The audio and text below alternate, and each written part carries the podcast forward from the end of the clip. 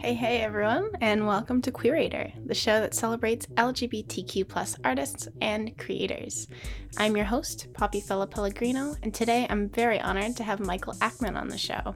Michael is a London based writer, performer, filmmaker, and dramaturge whose work has been dedicated to exploring queer stories and increasing accessibility for deaf and disabled artists in the film and theater industries. This episode we'll talk about his play, Nazi Jew Queer, his experimental film style, his work with deaf and disabled artists, generational division within the queer community, and his experience coming out as gay.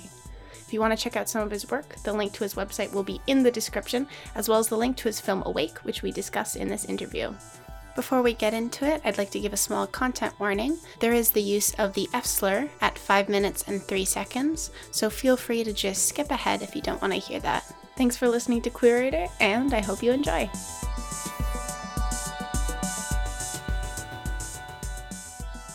Welcome to Queerator.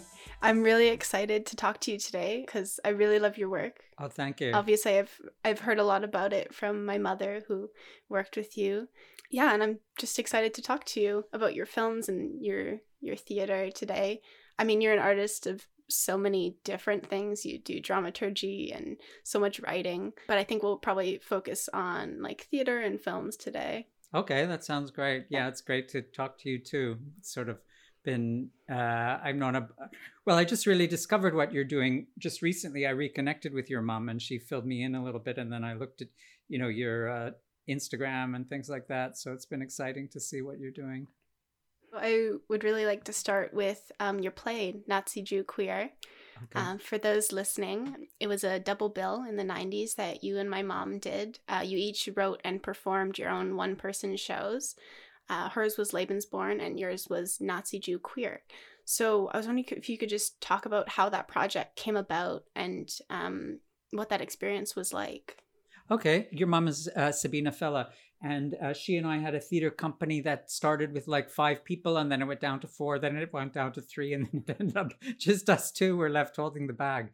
So we wanted to come up. We came up with this idea of each doing a solo performance, and she would direct mine, and I would direct hers, and we were both got interested. There was sort of I don't it was kind of like the early 90s and it seemed like what was on the radar there was like a rise of or a resurgence of neo Nazism in Eastern Europe, maybe with the falling of the Berlin Wall, but it was sort of also starting to filter into North America as well. And so we both wanted to do something that was about uh, racism and neo Nazism that was coming back and looking at that. And your mom is German and she grew up in Germany and she was really interested in her history of. Uh, you know the history that she had knew about and the history that she didn't know about so she came up with this fantastic uh, idea to follow this. Uh, her, her, show was called Lebensborn, and it followed this young woman who had been recruited by the uh, women at that time. They were the Lebensborn girls. They were um, they were recruited by the state to first of all service the soldiers, have sex with them, and then even though they were unmarried and uh, Nazi Germany was so moralistic at the time, it was still considered okay for unmarried girls to go get impregnated by soldiers, and then they would give over the baby to the state. And they were Lebensborn girls. And there's kids that came out of these relationships to this day in Germany who are Lebensborn children, the product of this kind of system, and you know, trying to re- trying to deal with their past basically and also find their parents in some cases. But your mom came up with this great idea to follow this girl who was you know she was infatuated with the nazis and she wanted to be a lebensborn girl. And she get goes to one of these centers and gets impregnated just at the time that germany is losing the war. And which was a fantastic twist in the script. So by the time she has the baby they don't want it anymore. They can't deal with it. And she's left sort of stuck with this baby that she doesn't want. So it was very um, we had this sort of our aesthetic was sort of you know dark humor and cabaret and mixing movement theater with uh, narrative theater. So it, there were a lot of those elements in it. I mean she did uh, she did like this dance and there was one scene where she just makes a bed in a very german way which is how i learned to properly make a bed from watching your mom night after night And then my show, I took a little different tack. My show was Nazi Jew Queer, and I wanted to do three different characters. First character was this young neo Nazi guy, and he was describing going out, basically what they called fag bashing at that time gang of neo Nazi guys going out and beating up a gay guy in the park. But the whole way that he talks about it and the experience of bonding with his friends in this it became a homoerotic thing, like a homoerotic ritual almost. So, the uh, you know wanted the audience to question, like in a way, this guy was coming out of his, in my mind, it was coming out of his own repressed homoerotic feelings.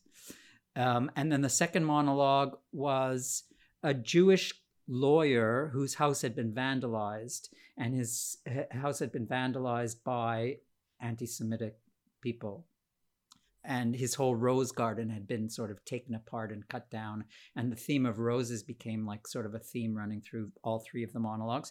And then the last monologue was this uh, queer guy this gay guy who was really into s&m and bondage and describing an experience that some people might think of as violent but uh, that for him was sort of ritualistic and very sexy and safe. So it was kind of trying to look at violence and masculinity and uh, and racism in a whole bunch of different ways. And I mean, those are such controversial topics. Um, did you get a lot of pushback for that, or did people kind of recognize that it was more of a exploration? I guess. Well, I think at the time it was it was quite provocative to be de- even it was quite provocative to be dealing with those subjects, uh, talking about I think uh, talking about sort of the eroticization of violence or the eroticization of hypermasculinity within the queer community that was controversial and i got some pushback from the queer community for that i mm-hmm. got some pushback from even having the word nazi in the title i mean some people from the jewish community thought it was too provocative to even have the word nazi in the title and people would criticize it without even having seen the play so mm-hmm. i think it was kind of uh, it was provocative then yeah. we took it to your mom still had a friend in Germany, Vera, and Vera Vera uh, Dreyer, and Vera Dreyer at the time was, you know, she was connected with different communities there, and she and this other woman, uh, Malu Kenzia, brought the show to Germany, and we performed it in Berlin at the um, Theater Parkhaus. And the irony was that the Germany, the Germans didn't bat an eye, like because so many people had been doing shows about at that time it was a kind of resurgence of people were starting to talk about nazism in the past. So many people that mm. were doing shows that were talking about nazism that they didn't bat an eye. So the show was more controversial in toronto than it was actually in, in berlin. That's really interesting. Yeah. So i guess it was more well received in germany because they were so used to that. And i guess i mean i'd expect they were more open to hearing it and like exploring it as well yeah, I think there was a, a hunger at that time for, for work that was exploring that those subjects mm-hmm. in Germany because it had been repressed for so long that people were not allowed to talk about it and people didn't learn about it in school. So it was it it was a different context. Yeah. Did you perform it in German as well or just in English? Well, when we were in German, I performed my part in uh, English, but Sabina performed translated hers to German. So the Lebensborn section was in German. Oh, that's really cool. Yeah. And then we also did a thing. So we we put them together a couple of times. We first did it as a fringe production at SummerWorks, and then mm-hmm. we did an official production. And when we brought it back together, I performed in drag as a cabaret, my alter ego Marguerite, and I introduced Sabina's play. We wrote sort of opening monologues for each other, and Sabina performed it in like drag as a male MC and introducing my show. So that was fun. Oh, I love that. Yeah, that's yeah. so much fun. Have do you have you seen pictures of of from that? I've seen like um your promotional picture with the um the I think it's like a fence and you're like leaning against it like that. Oh yeah, I'll, i could um, send you other pictures too because when oh, we went do. to remount it, Sabina actually had gotten pregnant. So the irony oh, also yeah. was that with your sister, your oldest sister Marlena. Mm-hmm. So Mm-hmm. I can't remember because we did it a few times, but there was one performance, at least one series of performances where Sabina was performing Lebensborn pregnant. So Yeah. it was very ironic. And I think that too was quite provocative for people because it was so it was so dark that play you know she's Yeah. a girl who's like in love with hitler and fetishizing hitler and having a Mhm. baby for him and for a pregnant woman to do that i mean sure some people got gave them the chills Yeah, I thought I thought that was really really cool that she performed it pregnant.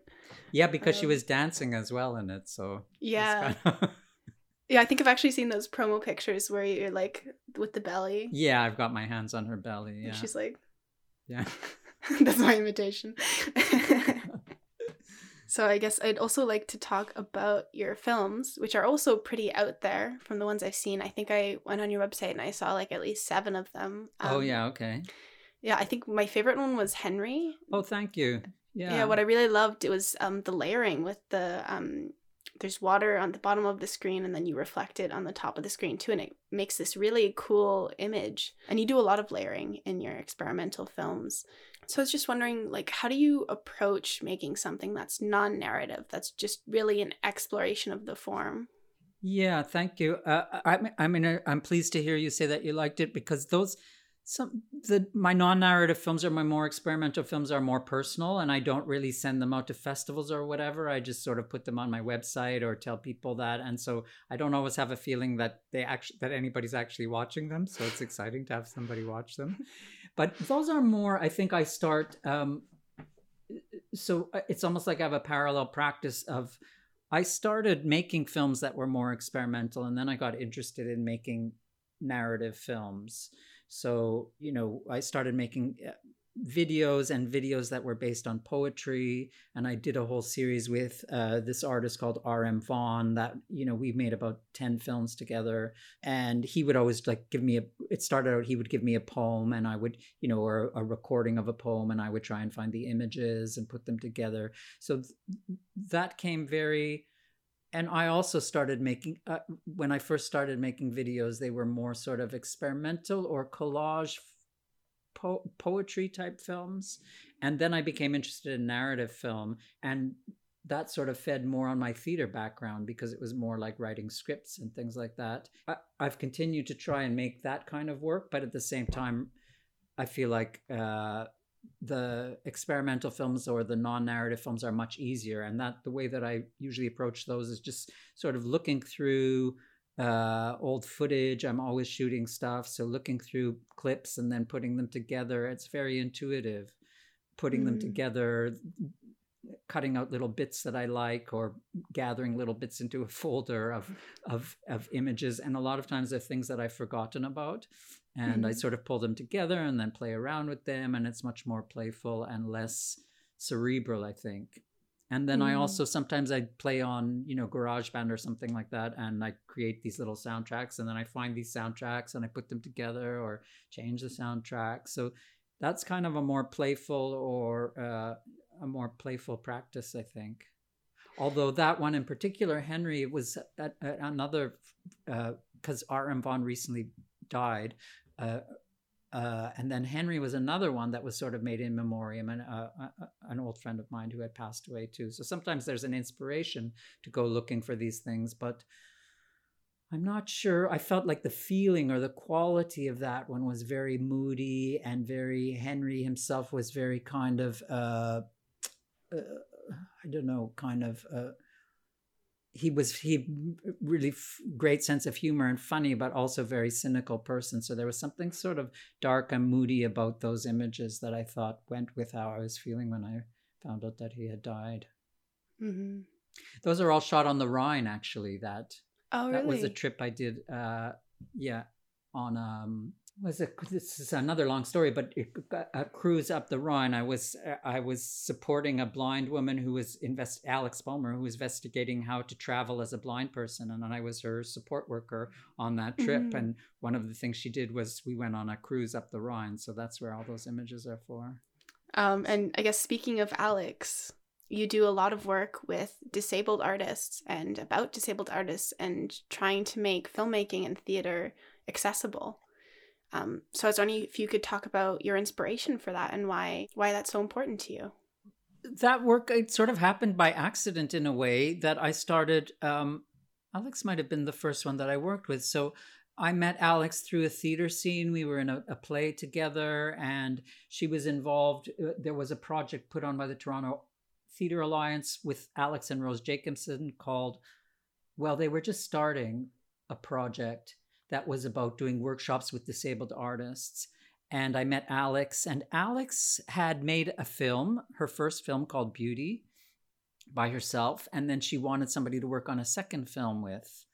And um, I came on board as sort of like cinematographer and editor, but also we were really developing a process. Even though she had made one film, we were developing the process how she could make a film. So it was kind of, uh, you know, I would, when we were shooting stuff, I would tell her what she would tell me what she was going for, and I would try and describe what we were getting and then she would tell me how she wanted it to change and the same thing happened in the editing room that you know we had this footage and i would describe the footage for her. She would give me an idea of what she wanted. It was like a, a lot of back and forth. And uh, so we were working on that film together and alex had been had come to london where i am now and she had found this disability film festival uh, which was it wasn't the first disability film fe- the London Disability Film Festival. It wasn't the first of disability film festivals, so not the first of its kind, but it was sort of radical in the way that they approached it. In that a lot of even to this day, uh, disability film festivals feature films about disabled people, but not by disabled filmmakers. And a lot of mm. times it's like the non disabled gaze on the disabled world. So a lot of them are like either, it's either pity, the typical things are pity or heroism. So either somebody mm-hmm. is like, how are they coping with their disability? Or how were they uh, or they're jumping out of a plane you know uh, disabled person jumping out of a plane so mm-hmm. but the, mm-hmm. the london disability film festival was really different in that it was nurturing disabled filmmakers and the screenings were all completely well not completely accessible but the screenings were all trying to be inclusive with audio description and sign language interpretation and captions and accessible venues so Alex, they had an archive of all the films that they had uh, shut screened over. This was probably they were in their fifth year, and Alex had been to the festival to show her first film. She wanted to come back with me to bring me and look at their archive, and I would describe all the films. So we got here, and um, there at that time, uh, disability arts was so much more progressed than it than what I was used to in Canada. So uh, through a kind of I think it really came out of an, an, activist scene and a disability rights movement. And they, mm-hmm. through the disability rights movement, which was very progressive here and had made a lot of progress, there was an art scene that developed alongside that. And so there were all these amazing artists working in theater and working in film and working in music and everything that I, I just was really interested in. Mm-hmm.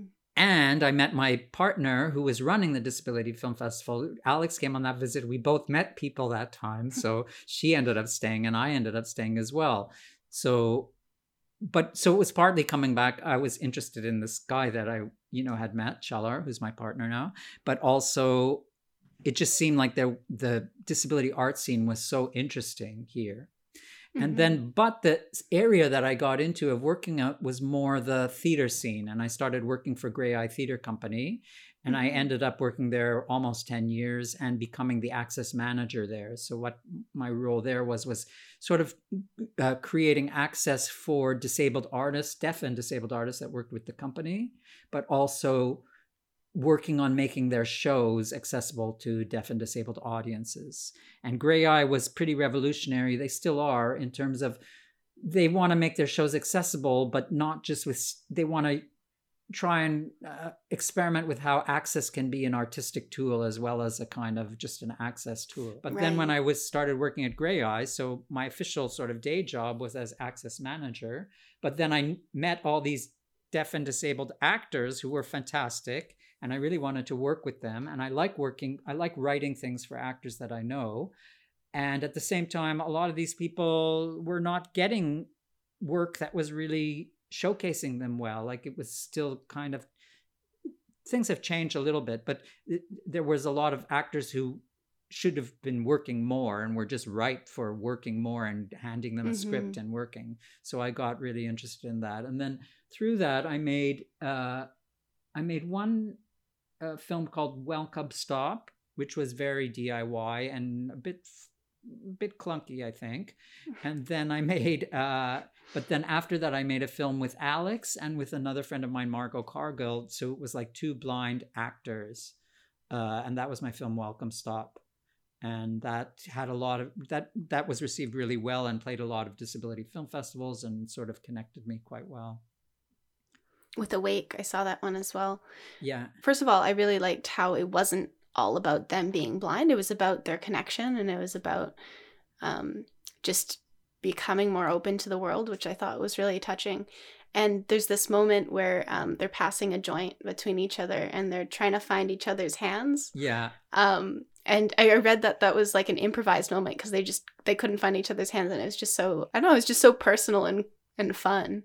Yeah, I think I really benefited from knowing those two so well. Like it was, you know, I know both of the actors uh, or actresses really, really well, and so it was, it was a, it was very comfortable and natural process, and it allowed us to discover things like that, like that moment with passing the joint. It's a really, key, it turned, it wasn't scripted, but it turned, and it just happened, and then as soon as it happened, we all knew that it was perfect for the film, and just to clarify it a little bit, they're kind of, you know, one of them is very uptight. She's a Jehovah Witness, and she pops in on the other one who is a very depressed person, and she's almost, you know, she's having existential crisis, and she, they get into some trouble, and then one of them starts rolling a joint, and Jehovah Witness asks if she can have a toke of it, which is a complete surprise. And then they, she passes it to her. She takes a toke, and she says she doesn't feel anything, and then she's trying to pass it back, but they keep missing each other because they can't see each other and they're trying to pass it back. And then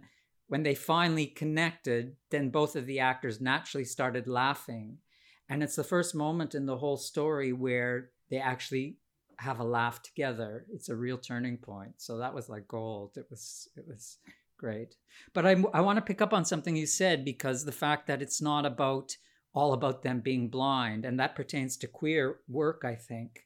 Mm-hmm. Um, because that's what a lot of people you still even this many years later so it's probably like you know i've been in london it's probably like 15 years later uh this we went around to a lot of film festivals with that uh with that film and that was the comment we always got. It was kind of like uh you would still see most of the films were this you know either pity or bravery kind of view of uh, of disabled people. And unfortunately, the London Film, the London Disability Film Festival, which was a model of uh, good practice, they mm-hmm. folded. Mm-hmm.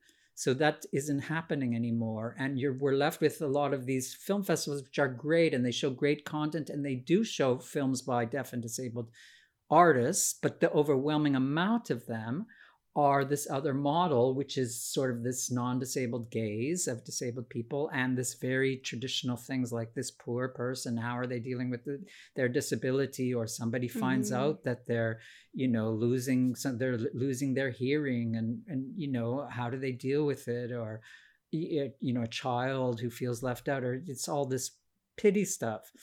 Mm-hmm. And this film was like a breath of fresh air, if I do say so myself, because, and a lot of mm-hmm. people commented on that, that it was kind of like, it was like disability film 2.0. It's like, it's not about people coping with their disability. It's about disabled people doing things and living in the world. And you try mm-hmm. and make it as authentic as possible and you try and include their voices and have a real, you know, you can't go into that with deciding I want to make a film about blind people. You have to work with blind people and know their world and things like that. Mm-hmm. It, it's very similar to queer film. When queer film first started coming out in the 80s and 90s, every single queer film was about somebody coming out. And that was like, uh, and or somebody hiding it or but coming out story after coming out story and i still like coming out films and I think in certain contexts they're really interesting. But at a certain point, we moved on, I think, in queer film to queer film 2.0, where it was just queer people doing things, you know, like mm-hmm. the story wasn't about there's somebody finding out or hiding it or exactly, whatever. Yeah. And so I thought the parallel was really interesting that it seemed almost like disability film was a little bit behind queer film in that queer film had sort of moved on. Yeah, that's really interesting that you bring that up because I think so many people view this i mean it's heteronormative it's it's white it's um not disabled and that's like they think that those types of people are the people who can tell stories that are greater than just i'm disabled or i'm queer. But you can use queer people to tell these stories as well. You can use disabled people to tell these stories as well. It can be something that relates to everyone. Um, if you know if you're not part of that community it can relate to everyone um, and i think that's really where we're where we're heading now yeah especially with like race and everything you know huge racism in the film industry yeah i think it's because those are the people who have had a- access to the tools and access to the funding and things like that but hopefully exactly. yeah that's changing and also you know hearing non-binary more non-binary and more trans voices in mm-hmm. in film also which is i mean so much of what's interesting about film for me is seeing another world, right? So to see the same old, same old story or the same old, same old people is not as interesting as hearing from a voice that you haven't heard before. So mm-hmm. definitely. I think that's a real, and that's one of the, I think that's a sort of a, a great um, advantage of film or a great role for film to play is opening up a, a, window on different lives like that and that's political by itself. Yeah that's something too with you know even though it wasn't trying to make a statement awake uh, i think it became political just for people to see that for somebody to see a blind woman living on her own another blind woman who's a jehovah witness and she goes from door to door on her own and people see mm-hmm. okay somebody can get around or they go for a walk in the park somebody can get around you know? Mm-hmm when we were there, also we would go to film festivals and people would either not believe that they were blind or not believe that they were professional actors. And that was something too, especially going into other countries. I mean, the idea of a disabled, you know, blind woman being a professional actor, which both of them are, both both of them are professional actors, and Alex is also a writer and a playwright herself a director as well but the idea that they could be professional actors and that the story wasn't their life story like everyone people mostly thought oh you found them and it's like a, was this a documentary? And it's no this is a fiction film. These are professional actors so. Yeah well. That was that felt political that, to bring that yeah. to bring that to other places. Yeah. That definitely um, brings to light all of that um, i guess mixed narrative that people have created yeah. Um, by not putting disabled people in positions positions of power to tell their stories you know? But it's still controversial. I mean there's still a lot of you constantly hear of some i'm trying to think of what was the most recent one but there's constantly non-disabled people playing disabled parts right? Yeah i think there's um the recent scandal that everyone's really mad about is this sia movie. I don't know if you've heard oh yeah it. yeah. It's called music and yeah. um, oh my god like I, I won't I won't get into it too much. We'll talk for hours, but um, people are really like fired up about it, especially the way Sia is reacting to it. Like she's not being gracious at all or trying to understand where people are coming from. Yeah, um, she handled. Yeah. She didn't handle that very well. I think she didn't no. listen. She didn't listen to her PR people. but it's also hard to believe. It's also hard to believe that she could have been working on it for that long without anybody telling her that that could potentially be an issue, although maybe she just batted it off. Yeah. And I mean, I could be wrong, but I don't think there's disabled people working on the production as well. So that seems, you know, a bit, yeah. a bit weird. Yeah. So I, um, I guess I'd like to talk about your new film as well, okay. Oren and Anto. Yeah. Um, I saw that one as well. I really loved it. Oh, great. I think the the themes that you explored in it are so important, and I'd like to talk about them too. But first, you want to give like a little intro to the film, what it's about?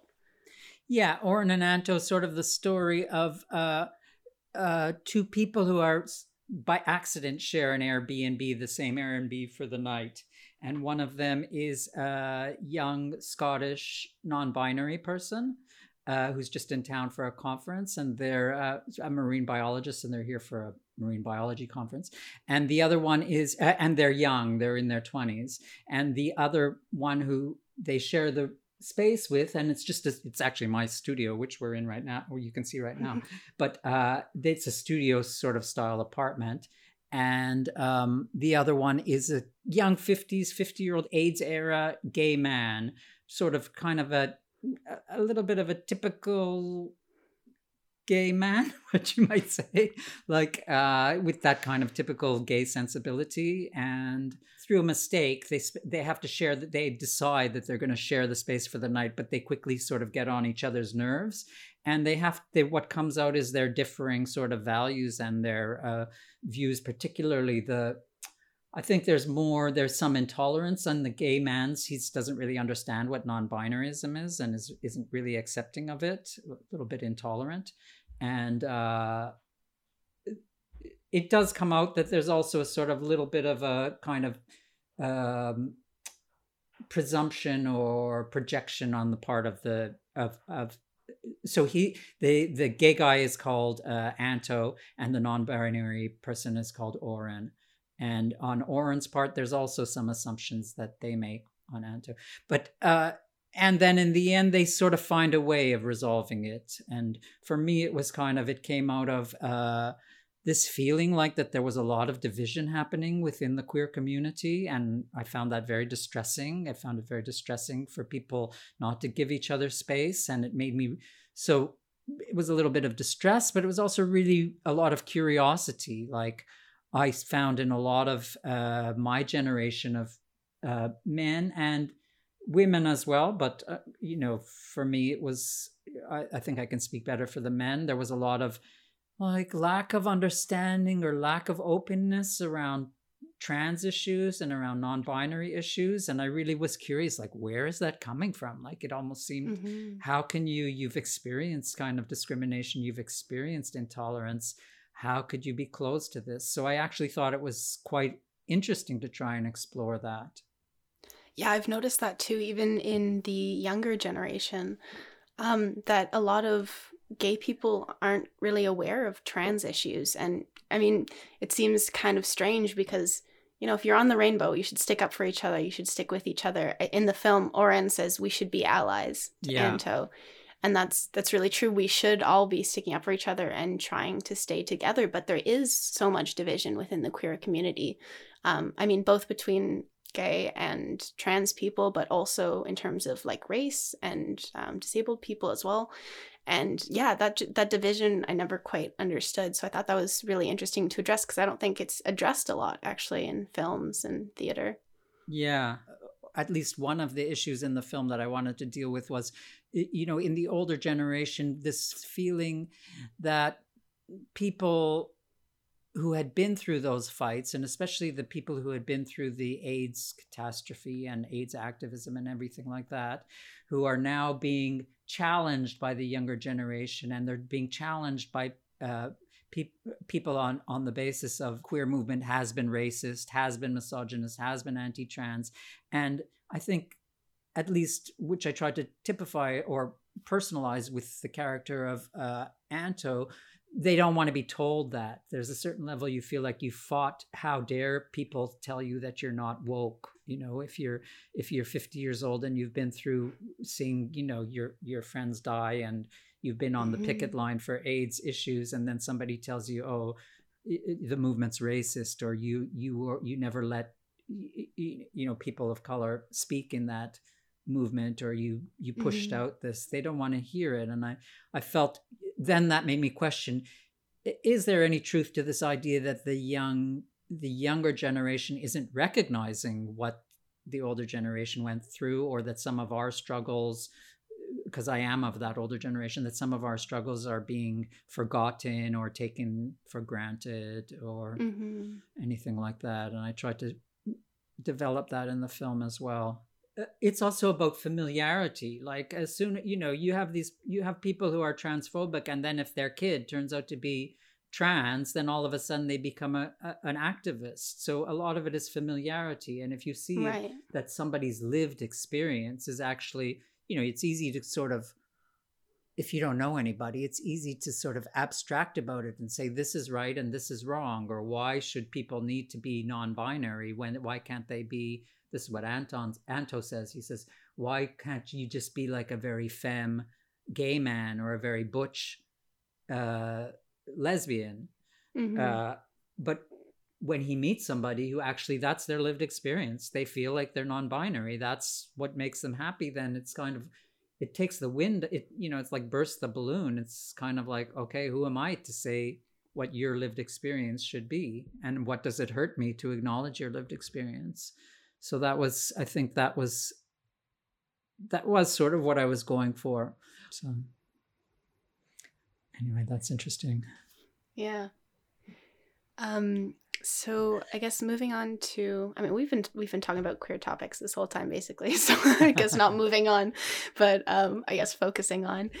Um I always ask people here um, about their coming out process. Would you be comfortable sharing your process and what that was like for you? Um if I can remember. Um uh, yeah I mean I went away to college and when I was at, I, I, was there was a part of this that I was actually thinking about the other day because it, it's it's sort of it's hard for me to remember so much what it felt like being in the closet. But I remember even when I was in college, I was having crushes on like you know my guy friends and and it's hard for me to really remember what it what that what kept me you know what i was you know it's obviously like fear and shame and things like that but what kept me from coming out for so long. But anyway while i was away i did have some few my first experiences with not really i did have a short sort of a short term boyfriend. But then i came back to toronto uh, and i was pretty confused about what i was doing and i came and i went back to living with my parents Mm-hmm. So at that point, I was still in the closet, and then I had to come out to my there was a point I reached, I guess. I've, you know, I had two issues going on. I always wanted to be an artist, and I got a lot of pressure not to be an artist. So I had to come out as an artist. And I also ha- was coming out as being queer. And I think mm-hmm. on the pretext of coming out as an artist and being really lost in my life and not knowing what I wanted to do, I started to have therapy.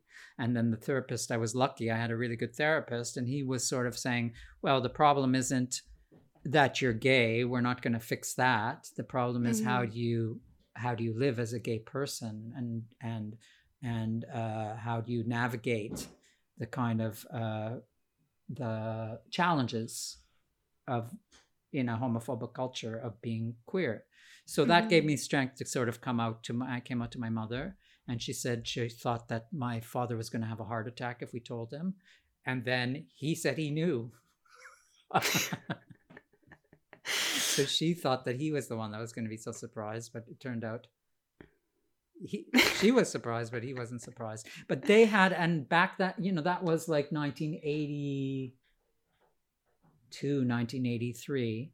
For them, mm-hmm. the I mean, I reckon you know I really think we have a long way to go, but there weren't the cultural, the culture was not it, gay queer culture was buried, so there were no popular figures out. There was no Ellen. There were no people out there who were who were uh, out queer people who you knew. Even people who were obviously queer, like in history, like Michelangelo, it wasn't spoken about that they were queer. So mm-hmm. my parents had a lot of trouble coming to terms with it, and they went to PFLAG, which was really good for them. And then I started to have boyfriends and bring home bring introduce them to guys and then mm-hmm. they they my mother ended up being completely supportive and marching in the gay pride parade so oh yeah. That's so great. Yeah she's been great. Yeah. So and then my nephew recently came out he's 30 and he came out uh you know in his 20s mm-hmm. and he struggled with this it's my brother's kid and he's so i've seen sort of what it's like for him and i think it, it was still hard for him to come out but i think mm-hmm. it's it's a different world as well right? So yeah totally. And i mean it totally depends where you live where you come from. Even here in toronto there's such a, a variety of stories. Yeah i can imagine. Yeah. Mm-hmm. but it must have been really scary to come out when there's no like you said there's no ellen there's no people to look up to. Yeah yeah it was you felt this kind of shame about it or you you really didn't feel like there were no role models either like you know my parents right. didn't have any gay friends who were in couples or whatever so mm-hmm. so and gay culture was very different at that time too. So then gay culture was sort of coming, just coming out, but it was a very stereotype or there it was seen as one thing. Like Right. there wasn't a huge diversity in the in the images of gay culture that we were getting, right? So I know in the 90s, especially, like Gregg Araki started coming out, and um, there was this whole like queer new wave of really abrasive films, I guess. This Yeah. whole like culture in film. So, did that help you a little bit just to come to term with it and get more comfortable with it? in a way yes i think not so much in the images that were coming out but that that when like n- that new queer cinema came out it really sort of galvanized the community. You really felt like you were part of something. And i remember going to like inside out inside out was starting up and showing these films. And seeing these films it just made you feel like you were part of a a movement or a community. So yes i think so. Mhm. it wasn't so much that the images in those films because a lot of those films like you say i mean it was like I remember one of the first ones was about Leopold and Loeb. Or, or was it Poison? Or there was another one. And a lot of them were, were kind of like bizarre and not necessarily role models that you would want, but the idea that there was an exciting culture and that we were, you know, queer people were creating the culture. So that was very exciting. But then AIDS Mhm. happened and it decimated the community and it was a huge crisis and it was very scary on both like a community level and also just personal level. It was very scary. You didn't know we didn't know you didn't know if you were positive or not or you and if you would get AIDS, you thought any day you could develop AIDS and you would die from it. Mhm. So that was hard, but at the other sense, it did bring the community together and it kind of, even though a lot of it was really terrible, the way that it was seen in the media or projected in the media, there was this vis- huge visibility. So there was something about that that kind of, I don't know, a little bit normalized it in a way, maybe. Mhm. I just, I guess, kind of brought it out in the culture more. Yeah, people had to talk about it. And then there were things like Rock Hudson died of AIDS, and then everybody realized Rock Hudson was gay. And he was like Mhm. the icon of heterosexual, you know, the Yeah. perfect man. And then people realized he was gay. So, but it was at hu- a huge cost, I guess. Yeah, definitely. Um, and finally, I guess, do you have any wisdom for young queer people or people just starting to get comfortable with their identities?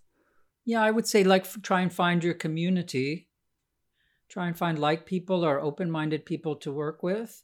And your own identity or your own strangeness or your own uniqueness is, as an artist, that's like the place to start. I think that's, you know, it might feel whatever is difficult emotions or whatever is something that's hard to to accept about yourself or that is unique about yourself or you might feel like you're really strange that's a great starting point for art and that is art you know that's where artists come from. So there's a great poem by this is also another artist from that area she's still working karen finley. She's a performance artist and she has this great poem called the black sheep and it feels like you know the black sheep she felt like the black sheep in her family as an artist and anybody's Mhm. I think queer people feel a lot like they're the black sheep in the family, but it's that can be a unifying thing. it's good advice. It's good advice. Um, and finally, to name the episode, have you thought of three words to describe yourself? okay, I'll say persevere, curious, heron. Heron Alright. the bird. Got it. Why heron? I'm curious. That's my favorite bird. oh yeah. And I see them all the time. I've been in lockdown in London here, and uh, I've been sort of going for walks. All you know, the only respite or the only release is like uh, walks or bike rides, and so I started seeing, you know, spending more, much more time in the parks. And there's herons in the parks, which usually I associate herons with being, you know, out in the out in the wilds or something. But there's herons living in the parks. Oh, so So nice. I love them. When you see them take off, they've got this huge, they're very majestic, huge wingspreads. hmm Definitely. well, those are three good words. I like it. Thank you so much for being here. Uh, it's been lovely talking to you. Oh, it's been really nice talking to you too, and it's made me really think a lot about different things. So thank I'm you glad. for inviting me. Yeah, of course. thanks for listening. If you enjoyed this episode and want to hear more, you can find episodes of Queerator on Spotify, Anchor, and YouTube. For show updates, follow us on Instagram at Queerator underscore podcast. Once again, if you'd like to check out Michael's work, I've left the link to his website in the description, as well as his Instagram handle and the link to his film Awake. I'll see you next time when I'll be speaking with Tyler McMillan, a clothing designer and makeup artist based in Toronto. Hope to see you then. Stay proud.